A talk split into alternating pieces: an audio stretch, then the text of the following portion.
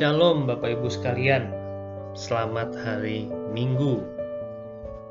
Kita masuk hari Minggu Minggu Prapaskah keempat pada saat ini. Firman Tuhan dari Efesus 3 ayat 18 dan 19 Aku berdoa supaya kamu bersama-sama dengan segala orang kudus dapat memahami betapa lebar, panjang, tinggi, dan dalamnya kasih Kristus. Dan dapat mengenal kasih itu, sekalipun ia melampaui segala pengetahuan. Aku berdoa supaya kamu dipenuhi di dalam seluruh kepenuhan Allah. Saudara membaca bagian ini, saya jadi teringat pelajaran geometri di SMA. Dulu di BPK Penabur pakai buku khusus dari Penabur. Ada bangunan namanya lima segitiga, ada prisma segi empat, ada kubus dan balok. Apakah saudara mengingat pelajaran geometri?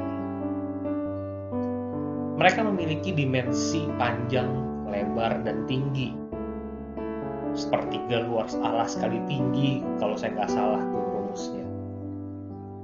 Mereka memiliki dimensi panjang, lebar, dan tinggi, tetapi mereka tidak memiliki dimensi dalam. Nggak, nggak dihitung yang ke bawah dalamnya berapa. Paulus di sini mau mengatakan perihal sebuah bangunan empat dimensi.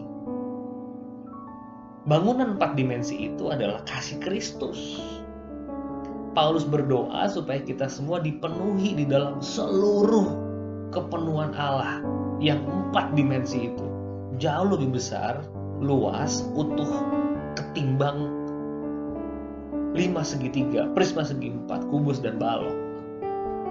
Luar biasa imajinasi Paulus ini.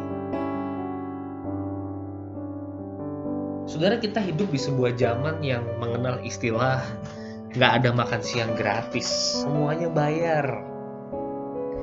Bahkan setiap kali kita ikut e-commerce apa pun, meskipun mereka menawarkan cashback 500 ribu rupiah, barangkali kita harus siap untuk memperhatikan syarat dan ketentuan di sana.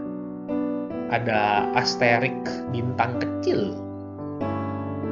Ternyata untuk mendapatkan cashback 500 ribu itu Anda harus belanja senilai 150 juta kayak Anda beli mobil dapat imani gopeceng.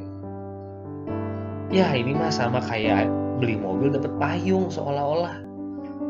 Apakah Anda ingin sekali dapat payung dan rela merogoh kocek untuk beli mobil mendapatkan payung? Mendingan beli payung aja kalau gitu.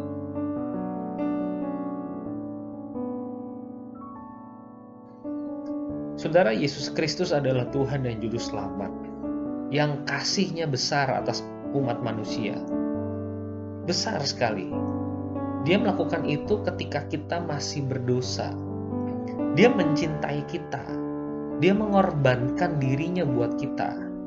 Semuanya itu dilakukan tanpa syarat apa pun. Kadang kita sulit menerima kebenaran ini karena pola hidup bisnis sudah sangat melekat pada diri kita sehingga kita masih terus-menerus mengupayakan perbuatan baik supaya kita diterima Allah. Ini bukan Injil.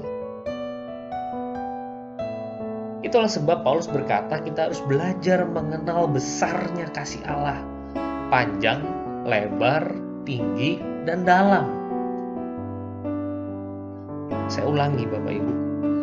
Kasih Allah itu empat dimensi. Panjang, lebar, tinggi, dan dalam perfect dia. Melampaui segala pengetahuan. Yesus menerima pelacur, pemungut cukai, semua orang berdosa. Dia menerima mereka yang paling rendah dalam strata sosial. Mengapa Yesus menerima mereka? Saya renungkan karena mereka adalah orang-orang yang jujur di hadapan Allah. Dalam relasi dengan Tuhan, kita harus jujur dan terbuka Saya memikirkan seorang pelacur di kitab Injil yang memberikan minyak narwastu.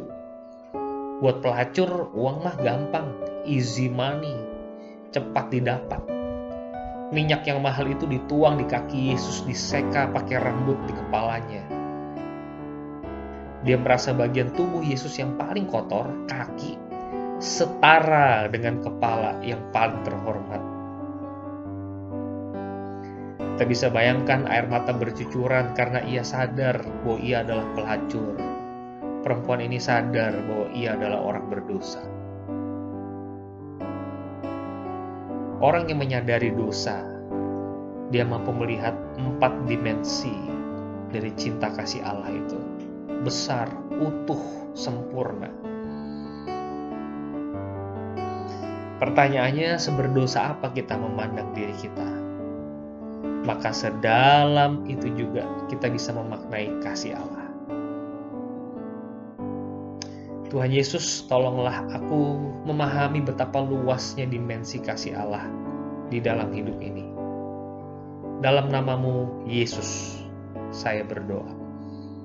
Amin.